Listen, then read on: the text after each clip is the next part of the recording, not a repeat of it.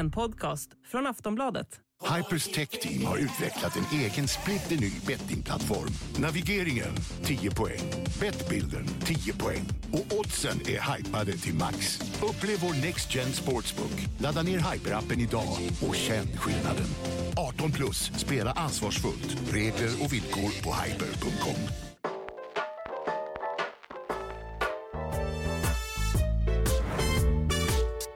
Det är fredag, första mars till och med. Det innebär enligt några expertiser där ute att det ska vara officiellt vår. Jag vet inte riktigt om jag håller med. Johanna? Det kändes inte supervårigt i morse, men det som är skönt är i alla fall lite ljusare nu när man kommer till studion på morgonen. Så det är mm. skönt på något sätt. Ja, det... När man längtar efter våren. Ja, verkligen. Mm, och det är slutspelstider. Ja, mars är ju, är ju slutspelsmånad i, ja, men i de flesta serierna. Det märks ju verkligen, Robin, att det börjar att tajta ihop sig här nu. Att det, det är mycket som står på spel. Ja, de flesta lagen som ska gå till slutspel har säkrat sina platser. Och man börjar snarare titta på vilka kommer få möta varandra än hur de sista omgångarna ska gå. För att det finns inte jättemycket att spela om på sina håll. Utan det är lite transportsträcka kvar innan slutspelet stundar. Tror du, kan det vara så cyniskt i S H L och för den delen också i Hockeyallsvenskan att vissa lag... börja liksom att tänka på att positionera sig fast kanske liksom en plats ner för att få någon form av fördel. Vi vet ju att Tre Kronor gjorde ju det mm. rätt uppenbart, nu var det ett tag sedan, för att slippa tuffare motstånd sen i, i kvart och semi. Ja, jag har funderat på det också, framförallt när det gäller ett lag som, som Djurgården, där, om man ska komma fyra eller femma. Det är nästan bättre att bli liksom femma och få det sämsta av de topp fyra lagen än att komma fyra och få välja sist bland det belagen som är under. Och, mm. ja. Så att det, det, det kan ja. vara en, en ja, deep jag, jag, dive på väg då. Jag tror inte att det är aktivt. Jag tror inte att någon aktivt gör det. Nej. För det går ju inte att implementera i spelarna. Nej. Vi har ju också enorm dramatik i en av S T H L-kvartarna. Mm. Just mellan Djurgården och Frölunda. Det har ju Exakt. knappt gått att skilja de här lagen åt. Nej, det har varit jättekul att se faktiskt. Och det är första året igen nu då, som det är fem matcher i kvartsfinalen. Och det är kul när det går då till en femte avgörande match som spelas ikväll. Ehm, Djurgården har ju ändå dikterat de där matcherna, men Frölunda har liksom käkat sig in och avgjort sent. Hämtat in både ett och två mål. Och första gången de gjorde det så vann de på övertid. Och andra gången så var det Djurgården som tog hem det. Så det kommer nog bli eh, dramatiskt ikväll. Mm, det handlar ju om att göra sällskap då i semifinalen. Finalspelet med Luleå, Modo och eh, Brynäs. Jag måste ju ändå tvinga dig, av dig ett avgörande tips här nu, ett resultat. Mm, men jag tror ändå eh, Frölunda eh, tar den. Oväntat att du sa Frölunda ändå. Ja, men jag tror det blir Frölunda. Men sen så tror jag att det blir respass. De får ju möta Luleå då. Ehm, och där tror jag att de kommer vara alldeles för starka. Ehm, mm. Men eh, om man skulle ta den här frågan inför säsongen, vilka borde ha gått vidare då? Alltså, tänker du mellan Djurgården och Frölunda? Ehm, men jag tippade ju Djurgården ganska lågt i tabellen. Dels för att de hade typ gjort sig av med många av sina mest rutinerade spelare och satsat väldigt ungt. Så jag tror att de skulle ha en mellansäsong med liksom, ja, bara försökt att hålla sig kvar i princip. Och de har ju verkligen överpresterat på så sätt. Ehm, och Frölunda är också svårt för de var nya S T H L men hade ett bättre lag på pappret tycker jag än vad Djurgården har. Ehm, så jag skulle kanske ändå sagt Frölunda innan säsongen, men Djurgården har ju verkligen gjort det mycket bättre än vad man någonsin kunde tänka sig att de skulle göra. Och du tror på Djurgården misstänker jag? Ja, jag kan inte säga att jag följer dem och tillräckligt för att ge mig på någon expertanalys så, förutom att jag följer laguppställningarna och liksom tw- Twitterflödet snarare än se på matcherna. Men eh, det är klart att jag håller tummen för dem. Mm. Ska du se matchen ikväll? Ja, det kan väl göra. Varför inte? Mm. Härligt, då har vi rätt ut det. Mm. Eh, spännande kommer det bli i alla fall att se om det blir Djurgården eller Frölunda då, som tar den här sista eh, semifinalplatsen. Annan, annan stor snackis från veckan. Eh, det känns ju som att det alltid är det. Det är avstängningar. Eh, och det märks att det blir liksom lite mera... Ja, men fulare tjuvknep nu när det börjar närma sig slutspel. Och då är det såklart eh, Mantas Armalis eh, bryt, får man väl ändå kalla det för. Ja. Eh, även om jag, jag har sett den här situationen ett par gånger. Det går naturligtvis ha förståelse för att man där och då blir väldigt förbannad. Man blir sperad, man är väldigt utsatt som målvakt. Eh, men det han gör efter det, det går ju inte liksom att, att försvara. Av det jag har sett och hört så tycker jag också att han har lagt sig rätt platt och ja. tagit på sig rätt snabbt att det har blivit fel här. Eh, Oli Palola var det ju som eh, inte heller straffades för den här speringen men som sen då eh, blev eh, påsopad. Mm. Var väl den bästa beskrivningen. Ja, verkligen. Eh, och jag tänkte också så här, men den här plocken, sen kom jag ju på, ja, men de är de är rätt hårda alltså. Svinhårda. Ja. Ja, visst att det hade varit, så många säger, men det hade varit värre med liksom stöten, men ja, men kan det, vara det, värre. Ja, exakt, det kan alltid vara värre, men det är ju oförlåtligt liksom ur ett regelboksperspektiv, och sen så ja, men man måste väl försöka undvika egentligen allt våld mot huvudet, och då hellre att jag ser att det här försvinner än liksom de här tacklingarna vi kommer diskutera sen då, som är i en gråzon kring om det är liksom en del av spelet och ska behållas, eller om det är liksom, ja, någonting som vi vill ta bort. Men eh, jag tycker egentligen den enda rätta liksom utfallet här borde ju vara att Palola också straffas för sin spearing, och Mantas, som man nu har gjort, blir avstängd för. Den verkar de ha glömt bort, i det, ja. glömt bort det hela, för på det är ganska... Sätt, ja. Alltså det är en så... Jag förstår ju absolut att Mantas reagerar, för det är liksom en motståndarspelare som står bredvid målburen och gör en högst medveten spearing in i liksom sidan på honom där man inte är så skyddad. Nej. Och det är ganska rimligt att han reagerar. Eh, hade han liksom tänkt att nu ska jag skada honom så mycket som möjligt, då hade han gått med stöten som sagt, eller klubban eller någonting. Men det är en ganska instinktiv reaktion att liksom dela ut en vänstervinge med, med plocken. Sen så menar han ju såklart inte att han ska liksom, utan han tänker att det här ska vara över på fem sekunder. Han sticker klubban i mig, jag vevar tillbaks. Det är lite hockeyns liksom kultur, även om jag inte är ett fan av de här hämndaktionerna så. Mm. Men eh, jag tycker att han summerar är ganska bra. Att så här, om, om någon gör det här på mig så kommer jag liksom reagera igen. Men det är klart att man inte vill skicka en spelare till sjukhus. Det var ju liksom inte meningen.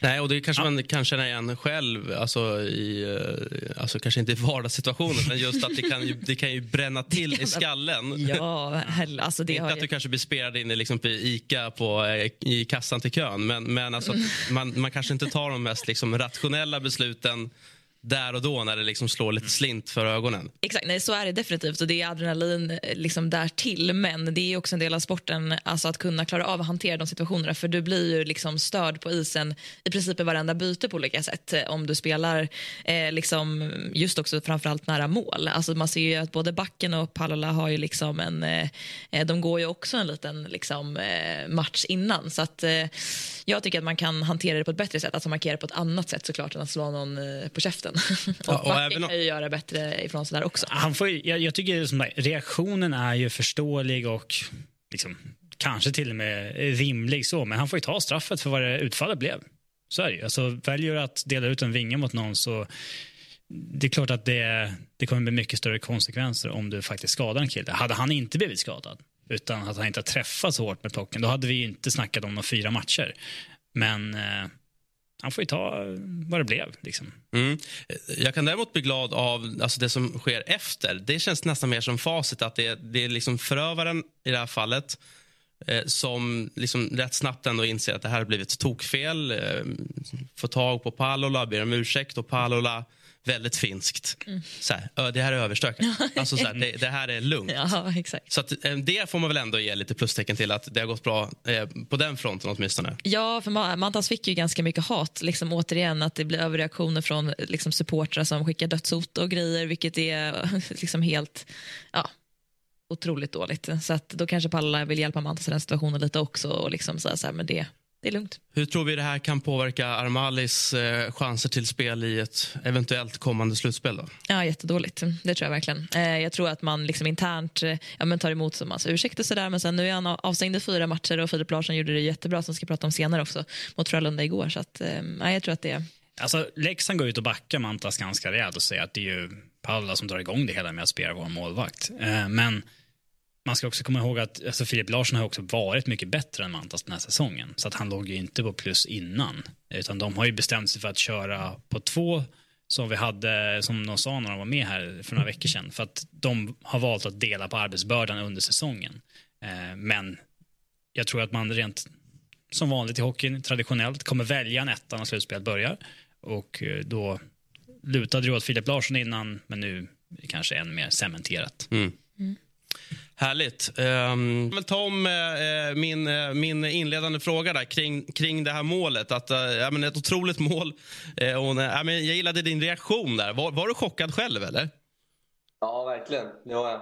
Det där brukar inte hända, så det var jag. Men hann du tänka eller såg du liksom bara att du hade typ pucken på bladet och så försökte du liksom vispa in den, eller var det jättemedvetet? Nej, utan det var det kom bara på ren instinkt. Jag såg att pucken stod på högkant, så att det var bara testa. Uh-huh. Du, eh, utöver det målet så får man väl ändå säga att det har gått rätt bra för dig den här säsongen. Det är ju många som eh, förknippar dig med, med ditt eh, riktigt läckra skott. Eh, och då är det väl säkert många, kanske unga spelare, som undrar hur, hur blir man så bra på att, eh, att skjuta iväg en puck? Ja, nej men... Eh... Jag har alltid gillat att skjuta. Jag stod mycket på skottrampen när jag var mindre. Eh, ja, står fortfarande och nöter efter träning och innan träning. Så att, ja, hårt jobb skulle jag säga.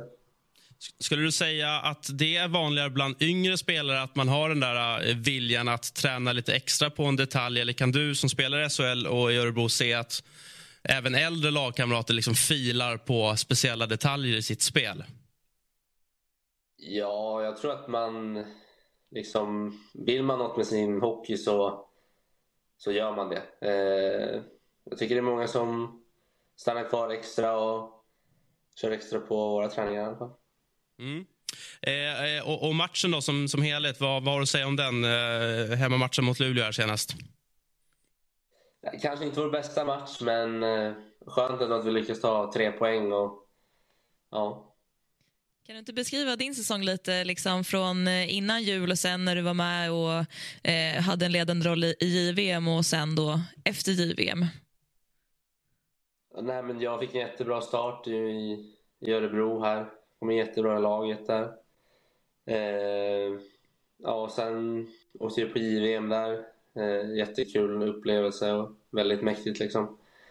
Eh, ja, sen kom jag tillbaks. Hade lite tuffare kanske och sen nu ja, studsar, de, studsar de in puckarna. Så att eh, ja, överlag en väldigt bra säsong tycker jag. Och ska göra det bästa här nu på slutet för att komma så långt i slutspelet. Vad skulle du säga om kontrasten eh, J V M mot S H L? Vad skulle du säga är den största skillnaden den turneringen mot liksom S H L?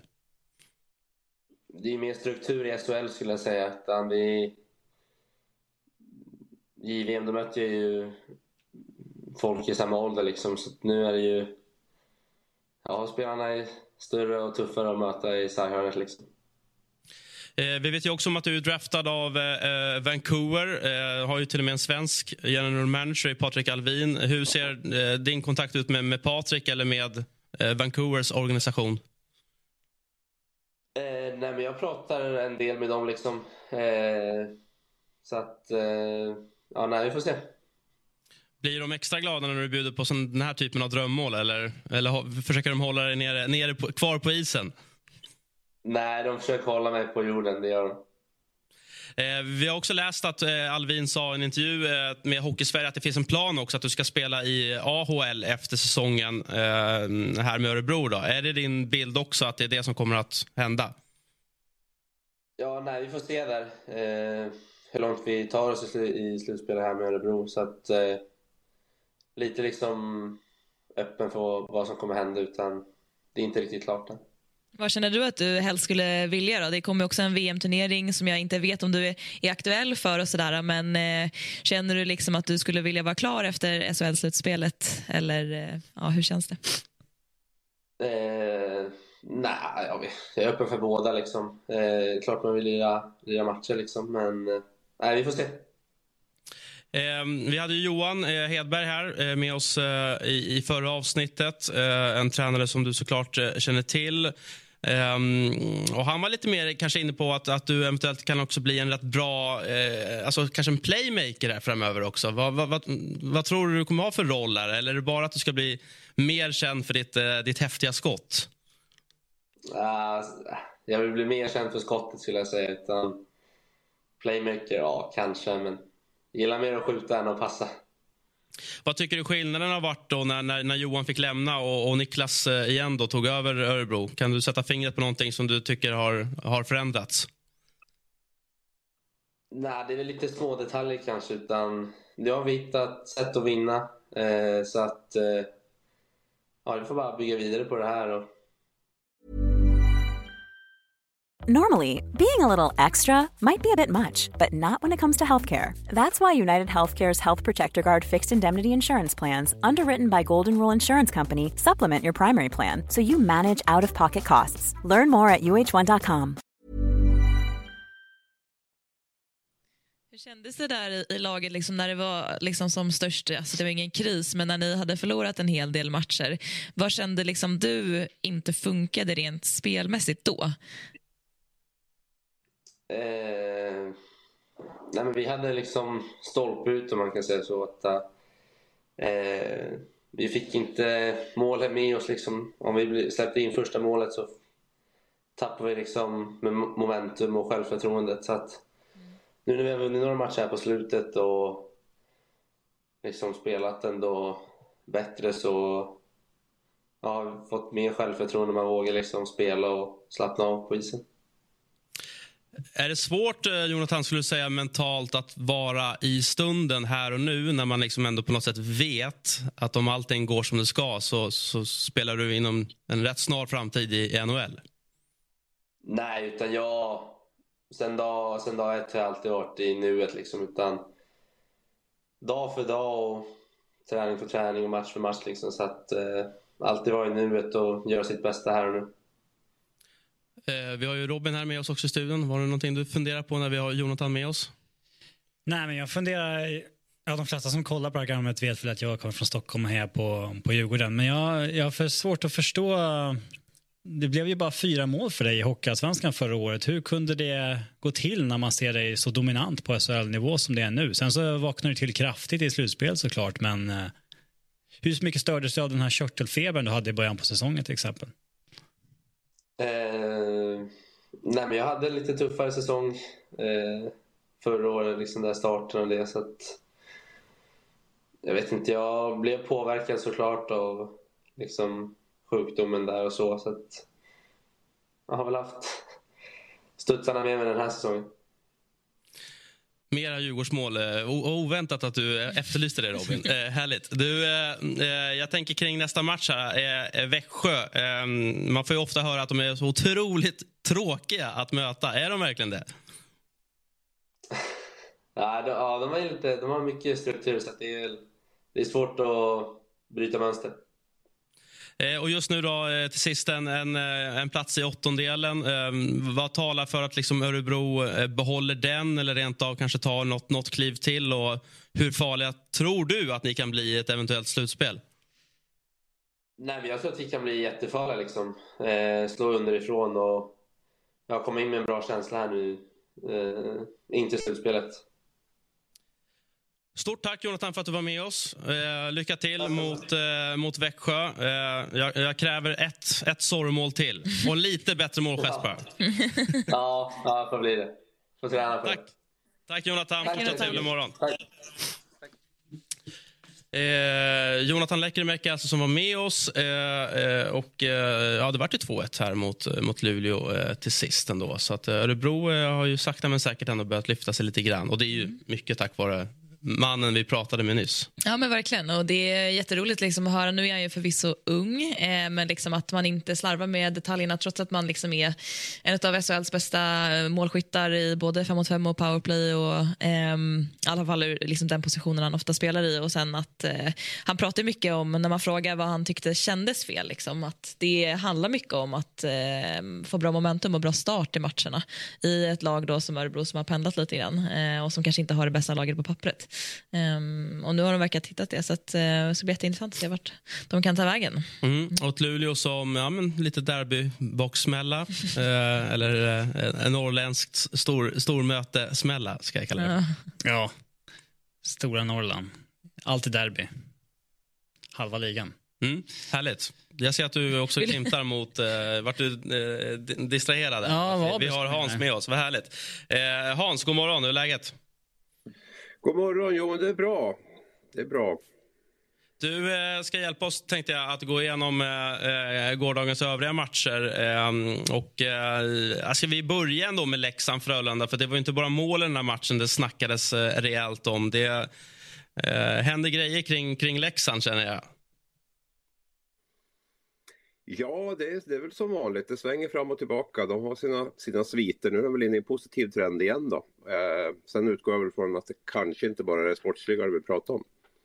Nej, det är ju inte det. Ska vi börja kanske i studion bara med just eh, samtalsämnet som jag då syftar på. Det är ju eh, matchstraffet för Malte Strömvall eh, mot Leksands Jon Knuts. Eh, där man alltså går på utfallet. Alltså tolkar jag det som. Alltså det går, domarna dömer enligt direktiv. Alltså domarna gör ju rätt här. Det är väl inte det som kanske är debatten, utan debatten är regelverket då. Ja, men exakt. Ja, precis. Man eh, säger ju att den i en intervju efteråt med huvuddomaren att den största liksom anledningen till att det blir ett matchstraff är att det är en uppåtgående rörelse som liksom då står skrivet i regelverket, att han kommer och liksom lyfter då ryggen upp mot eh, Jon Knuts huvud, och så träffar den i huvudet och han blir då uppenbart liksom yr, eller om man ska säga. Och, eh, men det, jag håller med om att det blir liksom, nu börjar det verkligen bli eh, liksom konsekvenser också för hur spelet har sett ut, eh, liksom ur en positiv, ett positivt perspektiv väldigt länge. En offensiv tackling eh, kan ju vara väldigt användbar liksom, i, i det offensiva spelet, och eh, det är någonting som är väldigt liksom, eh, det är kul att kolla på. Så att eh, nej, det är jätteolyckligt, och Malte Strömvall menar ju verkligen inte att göra en huvudtackling där. Han ser ju inte heller liksom Jon Knuts, och Jon Knuts måste ju skydda sig bättre, och det tror jag till och med att Patrik Norén var inne på, alltså Jon Knuts liksom lagkamrat då, i en intervju efteråt, att eh, Jon är normalt sett liksom väldigt bra på att skydda sig och brukar själv dela ut offensiva tacklingar, men här eh, kanske han inte gjorde liksom det bästa i den situationen som han kunde göra, eh, och därför blir han skadad eh, till största delen. Så att jag tycker inte att det ska vara ett, ett matchstraff helt enkelt. Ja, jag tycker inte ens att det knappt kvalificerar sig som en offensiv tackling, utan han eh, skyddar ju bara pucken, och när han känner att han kommer få en spelare i ryggen rätar han upp ryggen för att stå emot att någon kommer trycka honom en näve eller någonting i, i, i ryggen, precis som att han, han, han skyddar sig själv eh, när pucken kommer. Och eh, jag tror att det är viktigt att vi, precis som Roger Rönnberg var inne på, liksom inte riktar den här frustrationen över det här mot eh, domarna som dömer, ut, utan Vem? de måste ju följa ett regelverk. Nej. Om de ska få döma nästa match. Så. Ja, för den här granskas ju till och med. Ja. Man får ju kolla på den på video och sen väljer att gå på det här, för det är det som gäller. Och jag tror att det är viktigt att vi börjar fokusera på vem är det som vill ha det så här? Vem är det som har drivit igenom det här? Vem är det som inte vill få bort det här som gör att vi har kvar det här? Eh, för att det här... Det här kommer liksom skada svensk hockeys utveckling. Mm, ja, det var ju också Roger Rönnberg inne på. Han kallar det en svart dag för svensk hockey. Hans, din kollega Thomas Fros skriver Dagens Sportblad att vi måste låsa in beslutsfattarna i en bunker, kanske eh, knäcktas eh, lägenhet, eh, och inte släppa ut dem förrän de har löst riktlinjer där för, för svensk ishockey. Vad är din take på tacklingen, utfallet, bestraffningen eventuellt, och vad svensk hockey måste göra? Ja, nej, men det finns ju många nyanser över. Roger Rönnberg är väl kanske inte nyansernas mest om att det är svart dag för svensk hockey. Liksom. Jag vet inte vad vi ska kalla det för den dagen. Spelare blir allvarligt skadad eller händer något liknande. Jag tycker det är... Det måste ju finnas liksom någon typ av, av, av lite dimensioner i det där också. Jag tycker det är ett dåligt uttalande. Sen tacklingsdebatten har ju funnits. Så jag har ju skrivit om det här i tio år. Liksom. Det är ju inget nytt.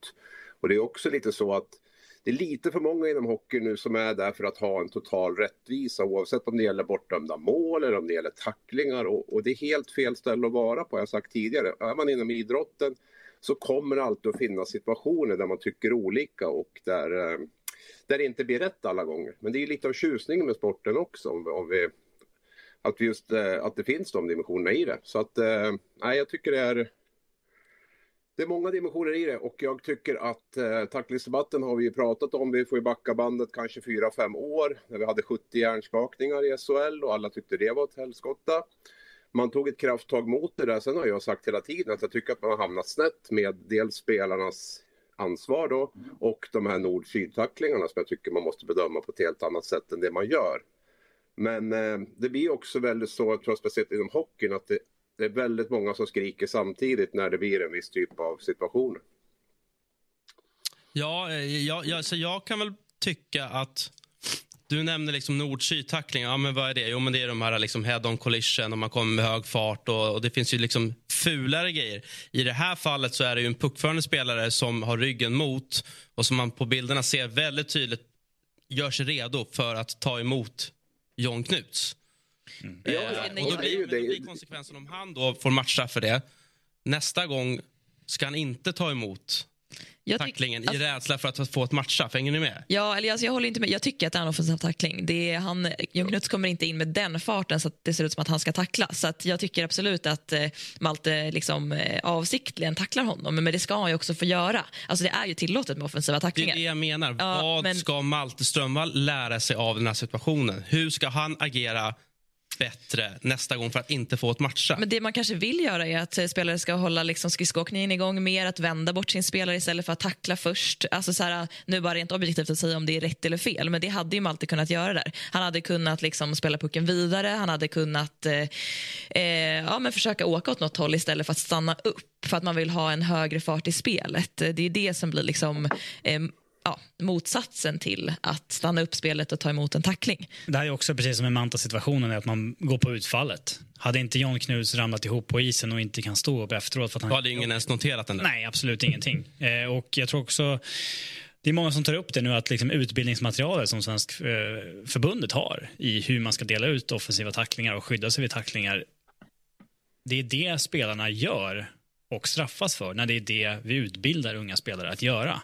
Det blir väldigt, väldigt skevt. Så det där måste man ju, som Thomas Roos var inne på, sättas ner och diskutera hur, hur ska vi ha det, eh, helt enkelt. Mm. Ja, men men det, det, att... det, det, är ju, det är ju en diskussion som pågår hela tiden. Folk ska ju inte tro att folk inte sätter sig ner efter varje säsong och diskuterar de här sakerna. Det sker ju varje år och man har ju liksom...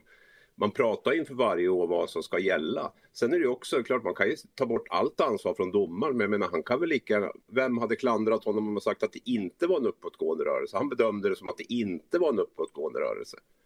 Jag tror inte att han har blivit hängd av någon domarbas eller någon förbundsivrare heller. Så jag tycker att, tycker att alla har ett ansvar i det här också. Det är jättelätt att säga som domare att jag dömer bara efter regelverk. Ja, men du har ju en viss... Tolka regeln är en grej också, ja. Det handlar om att tolka regeln. Och det är ja, där, där de går snett kanske. Ja, men tror ni på allvar att någon hade liksom hängt domaren om man hade sagt att jag uppfattar inte det här som en uppåtgående rörelse?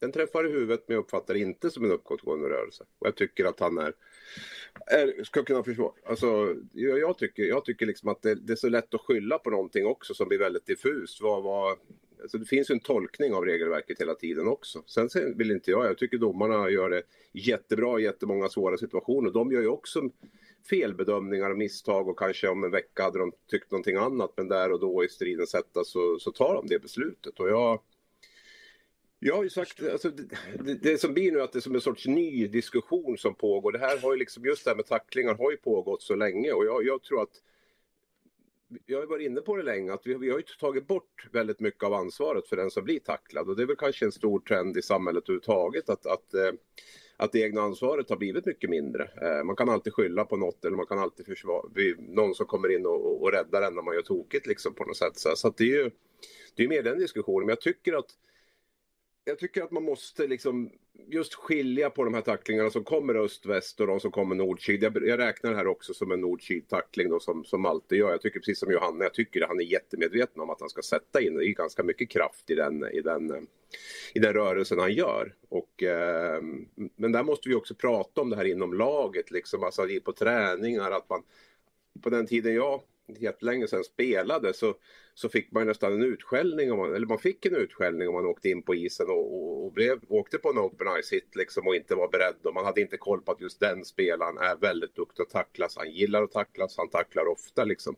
Den, den förståelsen tycker jag försvunner väldigt mycket, att man, man flöjtar runt lite där ute oavsett vem man möter eller oavsett situation lite grann, och det, det tror jag är ju en, en djupare diskussion som måste, måste komma in. Intressant. Det lär väl vara en debatt som fortlöper. Om vi håller oss till, till, till sporten i övrigt då. Leksands seger. De gillar ju sviter i Leksand. Först nio raka vinster, sen sju raka torsk och nu tre raka vinster. Vad, vad säger du om Leksands avslutning här, Abris? Ja, alltså Leksand har ju varit svajigt under, under egentligen alla år i S H L på något sätt. Känns det som att det har gått lite sviter nu? Nu blev det ju väldigt, väldigt positivt när... när Challe och Challe tog över, och man, man vann ju betydligt mycket mer matcher än vad man, man förlorade. Nu är man ju tillbaka lite grann i, i det här med, med, med att vinna och förlora i, i chock igen. Då. Och det är väl lite, jag tror väl det är lite det Leksand vi, vi, vi kommer att få se också framöver. Jag tror inte man har den riktigt stabiliteten för att, för att hota de här riktigt bra lagen. Men, men på, på bra dagar så kan man ju, kan man ju vinna, vinna mot de bästa lagen och även sätta upp sviter på fem sex, så kanske sju matcher i rad där man vinner. Och bland L H C, Leksand och Timrå då, vilka tar de två sista direktplatserna? Ja, jag har ju, varken, jag har ju bara tippat Timrå topp sex av de där tre. Så att ja, jag, jag såg att de möttes väl i sista omgången också, Leksand och Timrå, om inte jag har helt fel på det också. Um, du kräver väl ett svar, misstänker jag. Nej, men jag säger väl, jag säger väl Leksand och Timrå då, tar topp mm. sex. Hey, I'm Ryan Reynolds. Recently, I asked Mint Mobile's legal team if big wireless companies are allowed to raise prices due to inflation. They said yes. And then when I asked if raising prices technically violates those onerous two-year contracts, they said, what the f*** are you talking about, you insane Hollywood ass f- So to recap, we're cutting the price of Mint Unlimited from thirty dollars a month to just fifteen dollars a month. Give it a try at mintmobile.com slash switch. forty-five dollars up front for three months plus taxes and fees. Promo rate for new customers for limited time. Unlimited more than forty gigabytes per month. Slows full terms at mint mobile dot com. Eh, en annan match som vi kan studsa först här i studion är ju H V sjuttioett mot eh, Modo, där vi hade minst sagt en, eh, ja, men en avgörande situation där, där liksom matchen står och väger. Det blir ett friläge, ett av många frilägen på H V sjuttioett. Mm. Miss, och sen eh, liksom att man liksom flippar bort någon eh, galen passning i ett fyra mot två läge. Mm. Och så kommer noll två som ett brev på posten och Modo vinner. Ja, exakt. Men det är lite så här klassiskt den typen av lag. Att så här, man kommer in i, ja, men jag tror att det är en fyra mot två H V och Henrik Borgström ligger en sarg pass liksom, inte bakom ryggen, men det blir liksom utåt sett i banan som studsar helt liksom, helt åt helvete. Och sen så vänder Modo och får en två mot nolla och sätter den dessutom. Och allt inom loppet av en minut, precis som du säger. Och jag tror inte H V i den situationen de är i liksom har energi nog att återhämta sig från en, en sån sak. Utan där blir det liksom, okej, inte igen. Och då kommer det här liksom självförtroendet in och att det känns som en mycket större uppförsbacke än vad det är. Och, och Modo å sin sida har ju verkligen hittat en form här på slutet liksom och ja, springer mot en, en play-in. Så att, ja. Ja, och inget ont om Modo som gör det förbannat bra. Mm. Men så här, H V sjuttioetts hemmaspel har ju ändå varit liksom rätt bra. Och mm. det här är ju matcher som liksom H V måste vinna och fallerar i. Ja, verkligen. Och nu vann ju dessutom Malmö igår också, så nu är det ju nio poäng liksom, och jag tror att det, det är liksom över nu. Det är klart att det finns en teoretisk chans fortfarande, men det finns liksom inte... Ja. Man måste vinna de där avgörande matcherna mot lagen här i tabellen när det är så här eh, sent in i säsongen. Det saknas struktur, sa Anton Strålman till T V fyra. Eh, är det inte en rätt stor underprestation här av Johan Lindbom och tränarstaben att liksom inte få ut mer poäng av det här spelarmaterialet, eh, Abris? Ja, men alltså det är ju, det är väl varit min käpphäst under, under alla år liksom att... Eh... Ska det bli framgångsrik så funkar det inte att hålla på att sparka tränare till höger och vänster. Och det är väl liksom, det är ju, det är ju H V ett jättebra exempel på. Djurgården har varit där, Brynäs har varit där, Linköping har varit där. Liksom. Det, det, det är ju det stora problemet. Eh, sen kom ju Johan Lindbom in i ett helt annat läge förra året. Jag tror det var i början på februari eller slutet på januari. Tommy Samuelsson hade ändå satt en väldigt bra struktur i H V under två säsonger där som han kunde rida vidare på och kanske förfina lite detaljer. Nu kommer han in i oktober till ett lag som och ska jobba under mycket längre tid och försöka själv sätta den här strukturen, och det tycker jag liksom inte att han har, har riktigt lyckats med. Och um, för mig är det ju ett tydligt utfall på, på en väldigt ansvarslös, ansvarslös personalpolitik där man liksom har sparkat uh, folk till, till höger och vänster, och på något sätt så blir jag väl, jag kan inte säga glad, men, men, men alltså att, att den här typen av, av brandsläckning inte, inte fungerar i längden. Och det, har väl, det, är väl, det är väl bara att titta på vilka lag som är med uppe i, i toppen i S H L och, och, och som gör det bra år efter år och räknar många, hur mycket personal de har sparkat. Problemet är väl egentligen inte att man sparkar personal, utan problemet är om man anställer dålig personal. Eh, Tommy Samuelsson, jätteduktig coach, där är jag helt med Abel, så han gör det jättebra i Nybro också, och det var fel att han fick gå. Det, det, det pekar på dålig sportslig koll hos ledningen i H V sjuttioett. Thomas Montén var inte bra. Johan Lindbom inte bra heller. Oavsett hur liksom jobbigt läge det var för Lindbom att komma in i, så ingenting i H V sjuttioett har blivit bättre sen han kom in. I liksom offensiv, defensiv struktur. Det är ing, ingen del av spelet. Tittar man på underliggande siffror på H V så har de varit i bottenlag från omgång ett till nu på slutet. Ingen förbättring alls. Tränar han eh, H V sjuttioett nästa säsong? Det, de förlängde ju med honom. Men eh, ja. Det beror på om de klarar kvalet eller inte, kanske. Mm. Ja, men att liksom sparka folk säger lite att man inte vet vad man ska göra med det materialet man liksom har eh, knutit till sig. Att man liksom, det blir alltid utfallet att, liksom, att sparka någon istället liksom för att våga ge lite mer förtroende. Man har ju haft väldigt välmeriterade tränare som Samuelsson som gjorde ett bra jobb, och Montén är ju inte omeriterad. Liksom. Så att, eh, jag vet inte, där borde man se över liksom topp, toppledningens liksom, egentligen kompetens till att göra någonting av det man har. Ja, det är där tycker jag styrelse och sportchefer liksom avslöjas. De som inte förstår när de har någonting bra men att det bara hackar kortsiktigt, eller de som inte förstår att, att vi har inget bra här nu men nu har vi egentligen bara lite flyt. Eh, och det, där tycker jag att H V har exponerats ganska hårt, medan Modo precis tvärtom, de är egentligen en mycket sämre trupp än H V, men det allra bästa de har det är sin coachingstab mm. som får ut mycket, mycket mer, och tittar man på underliggande siffror på dem också, ligger högt upp i tabellen där, men spelarmaterialet drar ner dem lite grann. Så coachingstaben eh, på knockout mot H V under säsongen. Det är därför H V hamnar på kvalplats och Modo undviker. Mm. Vad tror vi, Abris, om mentaliteten då i H V sjuttioett? Vad, är de, är de liksom på, på plats mentalt här för att fejsa ett, ett negativt kval?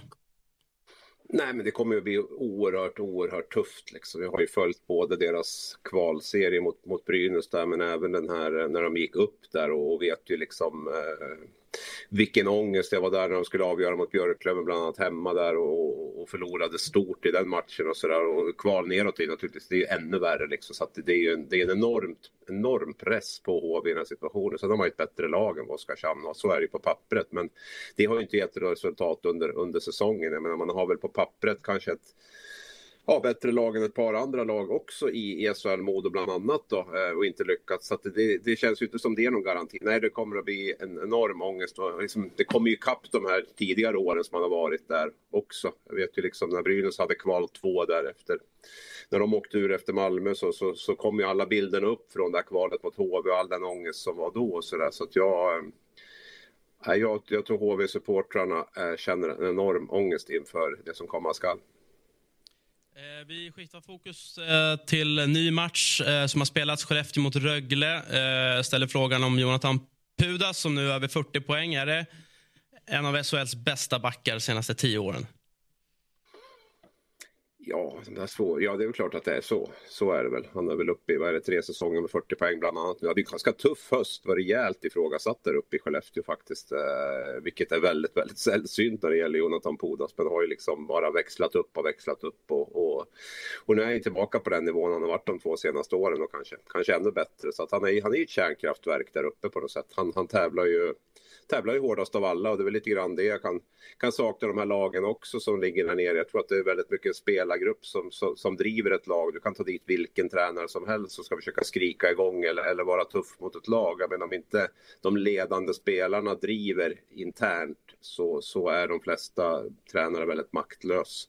Och vice versa då, i det här fallet så är det ganska tacksamt att vara tränare i, i lag där, där du har en sån stark kärna av, av spelare med Pudas, Oskar Lindberg, Per Lindholm, alltså den typen av killar som, som vet vad det innebär att, att vara topplag, vad som krävs för att vara topplag och hur man tränar och hur man, hur man för sig och hur man sköter sig och så vidare. Ja, du nämnde ju Oskar Lindberg som verkligen fortsätter att imponera, är ju uppe i poängliga topp här tillsammans med, med Tyretti. Det känns som en hyggligt oväntat duo ändå. Ja, de, att de skulle vara topp tio hade man väl kanske tänkt någonstans i alla fall. Sen att Oskar Lindberg skulle leda. Men han är ju, det är ju också en spelare som... Det är ju inte den flashigaste spelaren på sätt, men han, han nöter ju på varenda liksom dag och det blir ju väldigt, väldigt bra. Och han är ju bra på väldigt mycket och, och dålig på väldigt lite. Så att säga. Han, han har ju väldigt, väldigt bred eh, verktygslåda. Om Ratty är liksom en... Eh, otroligt skicklig spelare med, med ett väldigt bra skott, en målskytt, så är ju Oskar Lindberg, där får ju, det, du får ju allt där liksom. Prata om det här med tränardröm och så vidare, alltså det är ju, ja, hade man coachat S H L-lag så är han definitivt eh, en av topp tre man hade plockat först om man fick välja spelare. Och nu har Skellefteå också placerat båda bröderna Jonsson i samma kedja. Eh, tycker du att de liksom kan komplettera varandra bra? De låg ändå bakom ett noll-målet igår. Ja, men alltså jag tror väl att det har varit tanken hela tiden på något sätt att de ska spela ihop. Sen var det väl kanske smart att inte göra det direkt och låta, låta Andreas komma in i, i spelet här och så vidare. Men sen har jag hittat det himla bra kemi också med, med Dylan Sekora där, Andreas redan sedan tidigare och så. Nu är han tredje länk där och, och det är också en värvning som verkligen har växt och växt och växt den här säsongen. Tittar man på hans underliggande siffror så är det ju jätte, jättestarka siffror på Dylan Sekora. Så jag tror den trion ihop kan ju vara... Nej, Skellefteå är ju ett av lagen, som, ett av tre skulle jag säga, som, som kommer att, att fighta som guldet. Vi har också Växjö, tråkiga Växjö. De gjorde fem mål mot eh, L H C. Eh, Robert Rosén visar stor form, eh, på tal om bra spelare i S H L. Eh, mm. Det har ju varit länge. Eh, och Linköping då med tre raka förluster. Eh, så att, eh, ja, kanske inte liksom den, den mest oväntade eh, scorelinen i en match. Eh, att L H C inte vinner bortom mot Växjö i och för sig. Men... Nej. Precis, nej, men Robert Rosén är ju fantastisk på alla sätt och vis. Det är ju kul, liksom, kommer från Alvesta, eh, sen då liksom hemmason på något sätt, och jag är väl sin femtonde säsong tror jag i Växjö totalt sett, eh, om jag inte har fel, så att eh, det är imponerande att han som var född åttiosju va? Fortfarande liksom leder ett S H L-lag på det sättet som han gör. Född åttiosju, det lät gammalt. Mm. Han har inte toppat säsongen i A I K dock, sextio poäng då. Han har inte slagit i Växjö någon gång. Nej, Nej det minns jag, minns jag. På grund av det. Det var också en bra säsong. Jag tänker L H C ändå utan Fantenberg, alltså att då, då har man alltså ett poängsnitt som är, ja, men, i stort sett sist i S H L. Hur kan liksom en, ja, en spelare, en kapten påverka så mycket? Det måste vara en del slump inblandat i det också, för så stor inverkan har inte en spelare i, i hockey. Liksom. Det, det ska inte kunna vara så om vi inte snackar om en toppmålvakt. Liksom. Så att, det, men L H C, de är inte... De har stora brister. Liksom. De aldrig... det, det gick bra där i början på säsongen och säga, men de har inget att göra med de allra, allra bästa lagen tycker jag. Ja, vilket lag ska knipa fyra matcher av Växjö? Färjestad, Färjestad eller Skellefteå. Någon, någon av dem kan ju göra det. Tycker ändå att det är två bra utmanare till, till, till Växjö ändå. Alltså, så det... det... Det, jag var nere och såg Färjestad när de vann i Växjö nu senast här och så där, så att det, det, det är inte kört på det sättet. Sen är ju Växjö är ju en slutspelsmaskin, så när de, när de väl har, har liksom hugg på guldet och är i topp i, i serien, då brukar de vara väldigt, väldigt svårslagen, och jag tycker väl att de har fått ihop det laget väldigt, väldigt bra. Vilket jag inte var helt övertygad om inför säsongen. Men, men jag tycker att man har två bra målvakter, jättebra backsida och eh, även ett djup i, i kedjorna nu. Så att de, de, de är naturligtvis eh, en het, het guldkandidat. Men jag tycker det finns två till. Mm. Eh, vi eh, tar oss till Malmö också. Eh, där det som vanligt, höll jag på att säga, är eh, finländskt som ligger bakom. Eh, poängen för Malmö... Eh, Också sån här match mot Oskarshamn där liksom alla förväntar sig att man ska ta tre poäng nu mot Oskarshamn. Men det gör ju också Malmö på ett rätt behärskat sätt. Ja, alltså jag efterlyste ju det där när vi är på derbyt. Ska Malmö vinna matcher så, så behöver Pajonemi och Kukkanen leverera. Det gjorde de inte mot Rögle och då, då förlorar Malmö nu. Nu levererar de i, i, igår då, och det är ju två väldigt, väldigt skickliga spelare. Jag vet inte vad, jag pratade lite med Joel Persson i, i Växjö efter matchen senast där och frågade honom lite grann om vilken han tycker liksom är bäst i S H L, och nämnde Oskar Lindberg naturligtvis, men även Janne Kukkanen. Det var de två han, han nämnde liksom, som han tyckte att det han har gjort där nere i Malmö var han otroligt imponerad av. Och, och, ja, jag, jag kan bara hålla med. Jag tycker att han... Eh, Han driver det där Malmö på ett eh, fantastiskt bra sätt, och det är ju en, en av säsongens absolut bästa värvningar av sportchef Björn Liljan. Mm. Eh, ska vi ta en titt på tabellen också eh, när vi har eh, Abris med oss. Jag eh, tänker ju lite kring Malmö med sina matcher kvar. Man har ju ändå Leksand, Modo och H V kvar, eh, även Växjö och Färjestad då. Men kan det räcka ändå här för Malmö att kanske liksom bråka sig in i någon eh, play-in, play-out tror du? Um, jag har ju liksom jag, jag, jag är svårt för grepp om Malmö. Jag tycker liksom att de har haft ett ganska bra utgångsläge och liksom kunna, ja, slå underläge och, och liksom leva. Men samtidigt har jag sett de några matcher som Rögle senast där man liksom viker ner sig också i, i den där typen av matcher. Så nej, jag tror att det blir, men ändå passerat två lag där. Jag tror att det kan bli um, jag tror att det blir lite för tufft, och jag tror också man känner lite grann att man har um, fixat säsongen i och med att man inte hamnar i kval. Så att jag, jag, tror, jag tror inte Malmö går till, till, till någon åttondelsfinal. Tack så mycket, Abris. Fortsatt trevlig morgon. Hoppas du får en bra helg också. Tack detsamma. Ja, vi såg ju tabellen bara lite kort där. Det är ju som sagt många liksom kamper i kampen när det mm. kommer till tabellen. Malmö nämnde vi där lite kort. Det är ju också slaget om de här viktiga platserna fem och sex som, som har någonting att, att göra med, med slutspelet också såklart. Så att vi har ett race också, kvartsfinalrace. Ja, vi har ändå Elsund mm. kvar här på, på en femte plats. Men ja, ni ser, det är jämnt ner till, ja, till Timrå i alla fall. Ja, nu drog ju Patrick Russell på sig ett eh, matchstraff och en eh, eventuell avstängning. Det vet vi ju faktiskt inte än då. då. Han är ju ändå en av deras bästa spelare efter nyår. Tio, tio mål på sex stycken bortamatcher. Eh, så lite beroende på hur många bortamatcher Linköping är kvar och om de får ha Russell liksom i laguppställningen så kanske de, eh, kanske de kan knipa femman ändå. Vi får se, jag vet inte vad status alls är på Fantenberg. Uh, har ni någon insikt i det? Nej. Nej. Så då, nej, det återstår att se, men jag är helt inne på Robins spår där att det är nog eh, mera liksom en slump än eh, att det, det är just Fantenberg det hänger på. Mm, eventuellt tillbaka nästa vecka. Mm. Hörde jag en fågel. Ja. Jag nu. Eh, vi har ju Hockeyallsvenskan också som är lite samma skede såklart som, som S H L där eh, inte allt är avgjort. Eh, långt ifrån allt faktiskt. Det är ju, eh, ja, att Brynäs kommer vinna vet vi såklart, men eh, i övrigt så är det många intressanta kamper. Eh, här har vi omgången i onsdags, Djurgården med eh, tunga tre poäng mot mot eh, Björklöven. Björklöven som jag ändå har lärt oss, Robin, tar väldigt mycket poäng mot topp sex-lag. Mm, det gör de. Eh, men oerhört viktigt för Djurgården att få den efter att ha torskat mot Mora, Södertälje och A I K som ändå är de man kommer kampera mot i slutspel. Eh, att eh, den var viktig för självförtroendet. Nu har man ganska lätt schema sista fyra matcherna. Eh, medan vissa lag bara tre matcher kvar. Så att hoppet lever ju för Djurgården ändå att eh, klättra och ta några platser. Om ja. vill det. Om vi ska... Ja, men precis. Vi ska, vi ska, vi ska väl komma till det. För du ska få, du ska få lista eh, tänkbara dröm- och mardrömsmotståndare då i ett slutspel. Men Brynäs eh, säkrar ju nu eh, seriesegern som alla har förväntat sig efter fem två borta mot eh, Tingsryd.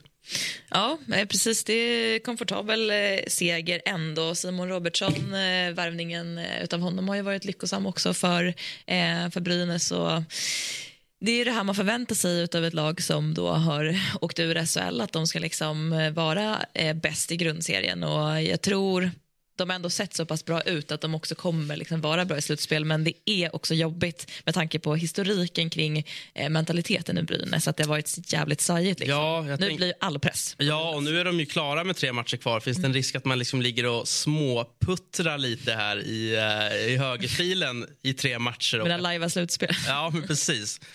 Nej, det är egentligen bara bra att man ja. kan vila någon som inte borde spela egentligen och sådär. Så det, det där ser jag bara som positivt, att absolut. Bara säkra tidigt. Ett lag som jag alltid glömmer bort när det kommer till Hockeyallsvenskan och toppen, det är ju Mora. Mm. Ja. Som gör en extremt imponerande säsong för mig. Känns ju inte på riktigt på ett sätt, men de är ändå med. uh, men liksom det, de ska inte vara... Nu vet jag att de spelar final. de spelar final. ja. ja. Vi är i Stockholm och snackar skit om dagarna. Verkligen, de känns inte som att de finns. Men de är där. Mm. Ja. Eh, A I K:s rekyl eh, efter derby-segern blev ju tre raka förluster. Eh, nu eh, vann ju A I K då, borta mot Kalmar. Harry Ahlberg, första målet mm. i, i karriären. Ja, jättekul. arton bast eh, modeklubb eh, Gnaget och spelat i J tjugo hela säsongen. Då, fyrtio poäng på fyrtioen matcher tror jag. Så att det eh, verkar vara en, en lovande talang. Eh, kul att han får näta när han får chansen också på seniornivå. Eh, Man är så liten när man är arton. Minns att jag frågade Ant om, om han skulle ha ett första val eh, i, mellan stolparna? Ja, det mm. minns jag. Ja, och mm. nu verkar det som att det valet har fallit på Bebo. Ja, exakt. Mm. Ja, men verkligen. Han är ju... visat vad han går för, måste man ju absolut säga. Och vi får ju se. Jag tror att Anton kanske svarade lite liksom trevande i och med att han inte heller ville avslöja någonting. Och Bebo, sen sa han ju också i och för sig att han har varit skadad. Men så vi får, det är väl det enda frågetecknet egentligen. Är han liksom tillräckligt hel för att hålla ett helt slutspel? Historiskt så har lag ofta valt en målvakt i slutspelet. Eh, går vi tillbaka en med historiskt så hade man ju bara en första målvakt som stod hela säsongen. Ja, men det var någon säsong i Djurgården där Tommy Söderström stod hela. Reservmålvakten fick inte en enda match. Eh, så är det ju inte längre, utan man går på två, men man har slutspel kör man på en. Men nu börjar allt fler lag runt om, framförallt N H L, ändå gå in i slutspelet med två målvakter och liksom hoppa mellan. Om inte någon lyfter rejält. Och det ska bli intressant att se om det är mer det är och klart, mer. Alltså, du kan ju hamna i ett läge där alltså kvarts semifinal, att det är tre gånger sju matcher. Mm. Det är ju rätt orimligt att Bebo eller någon annan skulle stå ja, tjugo tjugoett av det. Två kanonmålvakter som ja. A I K har haft. Då skulle jag faktiskt eh, gå in med bägge på något mm. sätt. Och så näm- nämna Bick också. Bick. Ja, Bick Karlskoga. Ja. Ja. Inte pennmärket utan... Ja. Nej, exakt. De... Nej, men att de, de, de, de jagar ju Björklöven. De är där. Ja, det, de har gjort en uh, väldigt imponerande säsong. Och det var... Jag tycker ändå att det är lite kul. Låg väl dyngsist efter ja. Exakt. De tog in en divisiontränare från division ett som var ganska hypad, Dennis Hall. Inte kul att få inleda med sex raka torsk då. Noll poäng. Alltså det var ju sex nollpoängare också. Men då var det lite intressant att se. För tittade man på underliggande siffrorna då, så var de kanske... Vad är det för jävla siffror du har tillgång till i den här tiden? Ja, men då, liksom, hur många målchanser man skapade framåt, bakåt, skott, framåt, bakåt. Då skulle de kanske ligga tre fyra egentligen. Men de har torskat varenda match. Så det var dålig effektivitet helt med andra ord? Ja, dålig. Mycket stolpe ut. Just där. Och då är det ganska starkt av ett lag att inte få panik och hiva den här färska tränaren som de har snäckt in. För att, så skulle vi göra en tabell där vi bara tar bort de sex första matcherna. Då vet du fan ut hur högt liksom, Karlskoga ligger till då. Så att det, de kan bli en obehaglig överraskning i slutspelet. We love our pets, but when the floor is covered in fur, that's harder to love. Eufy X ten Pro Omni Robot Vacuum has powerful eight thousand P A suction to make hair vanish from floors in just one pass. Plus, the roller brush has automatic detangling for easy hands-free maintenance. Want to know more? Go to eufy dot com, that's E U F Y dot com, and discover X ten Pro Omni, the best-in-class all-in-one robot vacuum for only seven hundred ninety-nine dollars. Mm, och i botten ser vi att det är väldigt avgjort dock mm. med Östersund och eh, Västervik. Nu ska du få ta fram spåkulan. Eh, ja. Ta på den här stuken på skallen. Och, eh, ta fram siffrorna framförallt. Och ge, framförallt ge mig bara de underliggande siffrorna direkt här. Eh, du ska få förespå vilka lag som är dröm- och mardrömsmotstånd då för topp sex-lagen i Hockeyallsvenskan. Eh, vi börjar med Brynäs. Ja, eh, först och främst så skulle jag väl säga att jag tycker väl egentligen det är ganska enkelt. Alltså Brynäs är ju mardrömsmotståndare för alla, för de är bäst. Men det blir lite för tråkigt att säga det på varje. Så att jag har försökt titta på hur, det har, eh, hur matcherna har svängt eh, mot särskild typ av motstånd. Eh, det här är ju dock inbördes möten. Och det har jag inte gått så hårt efter. Visst, de har plusstatistik på eh, Södertälje. Man skulle kunna säga att mardrömsmotståndarna är Löven som de har torskat tre fyra mot. Men den... Eh, Den motståndaren de har haft enklast för om man har gått igenom matcherna är faktiskt Mora. Visst, det har blivit två två i matcher, men man har haft ett extremt tydligt överläge på dem i hur matcherna har ja, gått. Medans de enda två lagen som har positiv statistik mot Brynäs, det är Södertälje och Karlskoga. Och vad menar du med positiv statistik? Menar du att de har tagit fler poäng? Nej, inbördes, in, eller är det inte dina underliggande slutat, siffror? Utan de underliggande, ja. Ja, vad kan det vara? Skapade målchanser? Kan det Absolut. Vara en sån sak? Framförallt. Eh, men skott, eh, målchanser, eh, ja, det är det det mesta bygger på. Mm. Alltså, inte vem som tar sig in i zonen med kontroll flest gånger, utan, för där handlar det mycket om... Nej, men det är inte heller bara de torskade skotten. Nej, inte bara skotten. Utan man värderar väl, alltså det finns ju X G och allt. Med, Exakt, allt ja. Sånt. De enda som har positivt X G på Brynäs, det är S S K och Karlskoga. Så därför vore det intressant om de hamnar i ett läge där Brynäs ska välja motståndare från play-in, vilket de kommer göra. Väljer man då ett Karlskoga? Troligtvis inte. Du tror om att de skulle välja, som läget ser ut nu, Mora?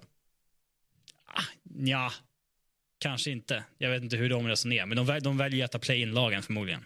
Det tror jag också. Mm. Jag tror man, in, alltså man vågar inte inte göra det. Alltså, kaxigt annars.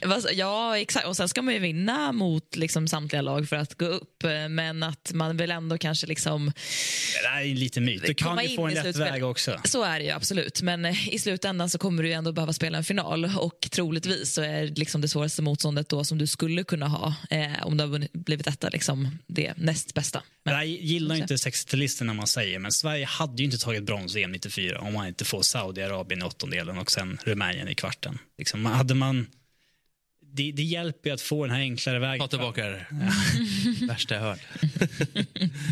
Hade en tuff grupp ju. Kryss mot Brasilien. Ja, så fick man trean i andra gruppen, Saudi.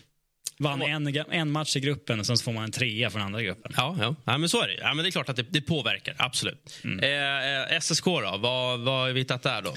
Ja, eh, S S K är ett av lagen i serien med liksom bäst statistik mot alla egentligen. Eh, de, eh, det är extremt få lag som har ett överläge på dem. Eh, inte ett enda faktiskt. Det enda laget som har positivt X G mot S S K, det är Kalmar. Så det hade varit intressant att se hur S S K skulle hantera att eventuellt välja Kalmar i ett play-in. Eh, men de är ett av få lag som har... Nu, visst, det kanske lite fusk att välja ett Nybro som är ett play-in-lag och inte ett av de bättre lagen. Men de är ett av lagen som har inte haft så stora problem med Nybro. Tommy Samuelssons Nybro har ställt till det för väldigt många. Både resultatmässigt och prestationsmässigt om man fördelar de två. Men där har S S K inte haft några problem alls.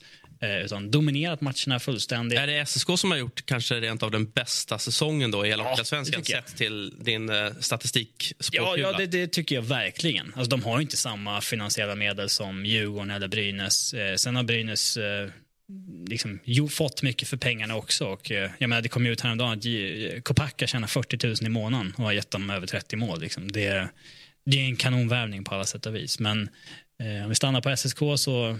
Hade inte de tappat Linus Widell så hade ju det inte varit klart att Brynäs hade vunnit serien i det här läget, tror jag. Mm. Eh, Var om Djurgården? Ja, eh, jag vet att S S K... Alltså, S S K har ganska negativ resultatmässig statistik mot de flesta topplagen. Men just Djurgården är ett av få lag som ändå har spelat någorlunda jämnt mot dem. Eh, och Djurgården är ju liksom... S S K:s nemesis på ett sätt. De hatar ju verkligen Djurgården där nere. Djurgården som hela tiden dammsuger S S K på de bästa talangerna. Rycker dem när de är femton år och sätter in dem i Djurgårdens hockeygymnasium. Eh, och jag vet att, alltså att slå Djurgården hade betytt oerhört mycket mer för S S K än att slå ut Brynäs eller någonting. Att eh, se det här liksom tronskiftet, om man ska säga, i noll. Då hoppas vi att de möts då helt enkelt. Mm. Ja, det, det, det är inte omöjligt. Nej. Ska vi ta en titt på, på A I K? Ja.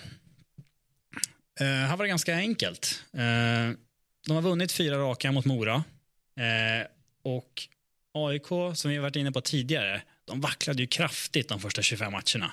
Och det har gjort att deras siffror över hela säsongen är ju i princip i botten. Det finns tre lag de har positivt X G mot. Och det är Mora och sen så är det ett, uh, låt se... Antuna och Västervik. Och eh, det är ganska intressant att Mora dyker upp som en av dem. Och sen så har man också fyra noll matcher på dem. Så där blev det ganska mm. givet. Mora. Ja, men jag håller med. Och jag håller också med om att S S K troligtvis är barndomsmotståndaren.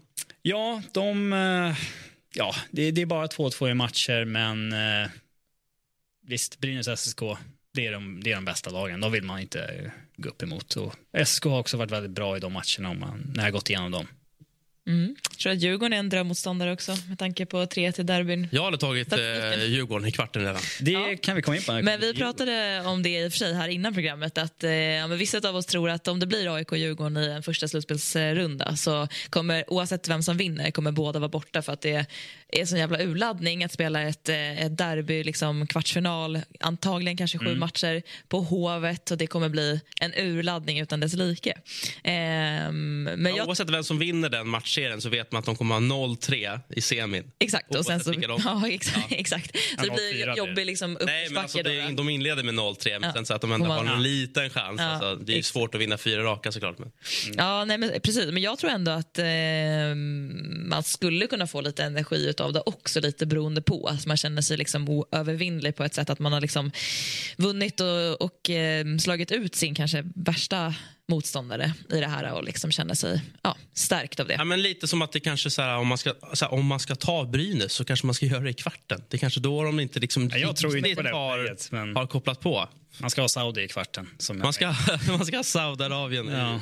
i, i, i kvarten. Men Djurgården hade aldrig gått till final i fjol. Man hackade som fan hela säsongen. Sen så lyckades man landa i ett scenario där man fick Karlskoga i kvarten och kunde vinna den med fyra raka. Och sen så var det ett annat Djurgården när det kom till semi och final. Eh, men hade Djurgården åkt på ett eh, lite vassare lag så hade man nog rykt redan i kvarten, tror jag. Men Karlskoga är ju ett vasst slutspelslag, det är det som är grejen. De eh, hade i för sig... Jo, men... Eh... Nej, men de, alltså jag menar, de, eh, de var ju kanske... Jag kommer inte ihåg var de slutade i serien. Men de är alltid jobbiga att möta i slutspel. Så jag tycker att det var ganska svår motståndare för Djurgården. Och sen gjorde de det ganska bra. Eh, det är den kvartsfinalserien, tycker jag. Men det var ju en ganska tuff liksom, serie. Sett till hur det såg ut i spelet. Ja, det... det... tyckte inte jag att det var. Visserligen hade Jon Karl Lindbom i mål då och sen inte sen, men det var eh, det var den kvartsfinalserien som ändå gjorde att Djurgården fick det självförtroendet som de inte hade haft på hela säsongen, att de kunde städa av Karlskoga ganska, ganska lätt. Eh, och Djurgården var ju värdelös hela säsongen, men den kvartsfinalen så var det inget snack, tyckte jag. Ja, eh, vi tar oss vidare med listan, tycker jag, Robin. Eh, Mora? Ja. Mora, Mora. Eh, de har fyra noll i matcher på Djurgården. Oj då. Uh, bara en sån sak. Uh, haft svårt mot Brynäs och A I K. Uh, jag valde Brynäs som motståndare, precis som att jag valde Mora som drömmotståndare för Brynäs. För de matcherna har varit extremt enkelriktade. Det har varit ett kraftigt, kraftigt övertag uh, från Brynäs på Mora. Uh, även fast uh, det är två två i matcher. Uh, jag har också lagt in uh, A I K som lite parentes här, för att A I K har ju ändå, som jag var inne på, fyra noll i matcher på. Men inget bra X G. Nej, men det är ett av de lagen de har eh, eh, bättre X G emot, mm. eh, som jag är inne på. Att det, det är Mora, Antuna och eh, Västervik som A I K har positivt X G emot. Mm. Ska vi ta Djurgården då? Ja. Yes, här är det intressant som... Ja, gå på båda. Exakt. Det var du bara kunde bara inte ha. En fredagsgradering, vad härligt. Exakt. Ja, till att börja med, ska vi ta A I K-grejen f- först? Ja, kan vi. Så, så här. Å ena sidan så... Alltså Djurgårdens stora problem den här säsongen är att man spelar jämnt mot alla. Alltså det är jämnt mot Antuna, det är jämnt mot Brynäs. Det är laget som har bäst, bäst X G mot Djurgården, det är Antuna. Liksom. Det, det är ett dåligt hockeylag. Eh... Djurgården har jämna siffror mot varenda lag i hela serien. Förutom ett. Det finns bara ett lag man haft överlägsen statistik mot i fyra matcher. Och det är A I K. Eh, men resultatmässigt så har ju matcherna gått... Det är tre raka vinster för A I K. Mm. Så att i, det beror på vilket ben man står på. Alltså känner laget en själv trygghet att matcherna mot A I K har vi ändå spelat bra. Bättre än vi gjort mot alla andra lag. Men jag tror att det finns en stor del av djurgårdare och djurgårdsspelare och ledare som kanske absolut inte vill ha A I K. För att de där tre förlusterna har ju tagit väldigt mycket. Det har ju inte varit likt de tre andra förlusterna mot, ja, inte vet jag, S S K eller Brynäs eller whatever. De... Alltså det känns ju som att liksom... Eh... Det här är tyngden på X G-pappret. Mm. Och så den här luntan. Alltså det, det mjuka det värdet är A I K. Mm. Ja. Ja. Alltså det mjuka värdet i de matcherna är mycket, mycket större. Ja. Men det är det enda laget som Djurgården har riktigt, riktigt positiv statistik mot vad det gäller alltså målchanser, avslut och den biten. Ja. Eh, så därför hade, inte, hade jag bara ignorerat resultatet så hade A I K varit solklar drömmotståndare här. Men det är ju det är en annan aspekt i det när du väljer ett derby. Ja, det är lite mentalt, ja. ja. Björklöven har du satt upp som dröm. Ja, eh, Djurgården har ja, hyggligt överläge på dem under säsongen, tre till matcher. Jag tror också man har med sig att man slog ut dem i semin i fjol. Mm. Det, det är en positiv grej att ha. Framförallt när det är många spelare som är kvar från förra året, både i Löven och i Djurgården. Eh, Margins-motståndaren, ja, det är ganska simpelt. Brynäs är bäst i serien. De vill man inte ha förrän det absolut sista skedet, om det, om, om det ska till. Mm. Om vi fryser tabellen idag, vilka tror du Djurgården får möta då? Okej, okay, ja, fram med tabellen så får jag tänka efter. Eh, Brynäs väljer ett play-in-lag. Eh, Ja, det... ja, vi, kan ju, vi kan ju börja med vi kan ju säga så här då, att eh, vi gör det enkelt för oss. Eh, Karlskoga och eh, Nybro blir det gängen. Jag tror att A I K är så pass kaxiga att de väljer Djurgården då. Ja, du tror det? Ja, Brynäs och Södertälje kommer välja varsitt play-in-lag och sen så kommer A I K få välja och då kommer de få välja... Eh... Tror du inte att de väljer Mora då då? Det beror på hur, hur kaxiga de känner sig. Eh, mm. kan, nej, men Mora kan väl inte bli valda förrän... Eh... Jo, men om de väljer två play-in-lag så är väl A I K först att välja. Den för, ja, mm. ja. Men, um, det beror på. Vad tror du, Christer? Skulle de välja A I K eller Mora? Eller, skulle de välja Djurgården eller Mora? Jag är på din, på, din, på din linje. Jag tror att de gör misstaget att välja Djurgården. Eventuellt att de kanske vinner den. Men att det blir så urlakat sen. Så att det, alltså det kommer vara sån holmomgång. Mm. Säkert över sex eller sju matcher. Mm. Men jag tänker också att det finns alltså en ekonom... Alltså, alltså, jag tror inte att de väljer det direkt i kvarten. Ja, men då, jag, de jag tror att det vore korkat. Det är ju Hockeyallsvenskans crazy gang. Ja, men jag tror alltså... att de kommer möta senare. Alltså det tror jag. Ja. Men, det kommer men här, jag, jag tror inte att de gör det. Fråga spelargruppen kommer det vara så här... Ja, men vi hade som... Det var så kul att vinna de här matcherna mot Djurgården och den biten. Så då kommer spelarna lägga rösten att vi, lä- vi, vi går på Djurgården. Och det är förvånansvärt många tränare och ledare som säger att vi har frågat spelarna. Vilket jag tror att det är en ganska dum grej att göra. Men mm. eh, det är inte så kul att välja brö- brödklöven heller. För de har mycket... Visst, de har inte fått stäm i år. Men de har egentligen alla mm. pusselbitar för att skrädla. Ja, det där är jättespännande. Vi, vi har väl brödklöven kvar också va? Innan vi kollar nästa omgång och eh, rundar av. Ja... Eh... Realistiskt sett, de har tre noll matcher på A I K. De kommer ju få något av lagen längre upp. Då är A I K det enklaste de kan få. Och Brynäs och S S K har överlägset bäst på statistik mot dem. För att de är bäst i serien. Så det här fallet ser ganska naturligt. Tack för bra genomgång. Mm. Ja. Mm. Det var jätteintressant. Eh, och vi får se vad det landar i. Vi ska också se vad eh, fredagen och helgen landar i. Mm. Eh, med resultat och tabell såklart. Eh, A I K Västerås, ja, det är ju titta, det är ju redan ikväll ja. Eh, och sen eh, Antuna då. Eh, Djurgårdens eh, nemesis. Eh, ja, enligt X G N då. Eh, och sen har vi mer intressanta matcher. Björklöven Mora såklart. Ja, blir... Kanske är väl fredagens mest intressanta match på pappret. Absolut, det ska bli superkul att följa. Och se hur Björklöven tar sig an dem då. Eh, för att bibehålla sin plats sex. Mm. Så är det. Mm. Eh, och här har vi kommande matcherna i S H L. Jag brukar alltid fråga er så här på fredagen eh, vad ni skulle välja då eh, för match i, i lördagens S H L. Mm. Ja, så man får gå efter det som lever lite grann. Jag har ju, vi har tittat mycket på Modo på slutet, hur det är, alltså, klarar det här kontraktet. Men nu när de har klarat det så visst, play-in-kampen är ju intressant, men den stora liksom, tyngden är ju borta från deras axlar. Eh, så att, men jag skulle väl kolla på Ja, Luleå och Rögle kanske vid femton. Och sen så blir det väl eh, Timrå kanske. Alltså de eh, de, har, de jagar ju den här sjätteplatsen. Eh, och sen så tycker jag att det är kul att kolla på Skellefteå med den hockeyn de spelar. Så att ja. Finns att titta på.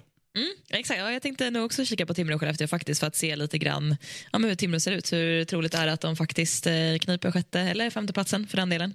Eh, och eh, Skellefteå tycker jag också, jag inte kollat lika mycket på dem i år. Att se liksom, hur bra är de jämfört med Färjestad och Växjö. Bra så. Mm. Jag tackar för visat intresse eh, och bra närvaro. Ja, detsamma. Ja, ja. Och tack för att ni har tittat och lyssnat. Det ska ni göra igen på tisdag. Trevlig hockeyhelg.